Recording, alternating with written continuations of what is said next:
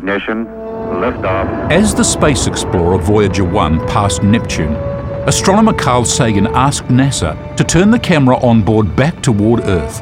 Our planet appeared as a pale blue dot. Sagan wrote, Look again at that dot. That's here, that's home, that's us.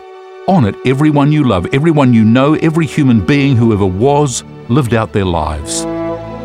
The aggregate of our joy and suffering, thousands of confident religions, ideologies, and economic doctrines, every hunter and forager, every hero and coward, every king and peasant, every young couple in love, every mother and father, hopeful child, every teacher of morals, every corrupt politician, every superstar, every supreme leader, every saint and sinner in the history of our species lived here on that mote of dust suspended in a sunbeam.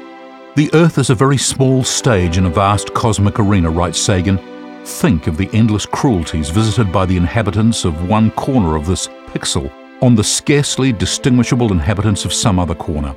How frequent their misunderstandings, how fervent their hatreds. The Earth is where we make our stand. It underscores our responsibility to deal more kindly with one another and to preserve and cherish the pale blue dot, the only home we've ever known. With a mind truly boggled, I'm Rob Harley.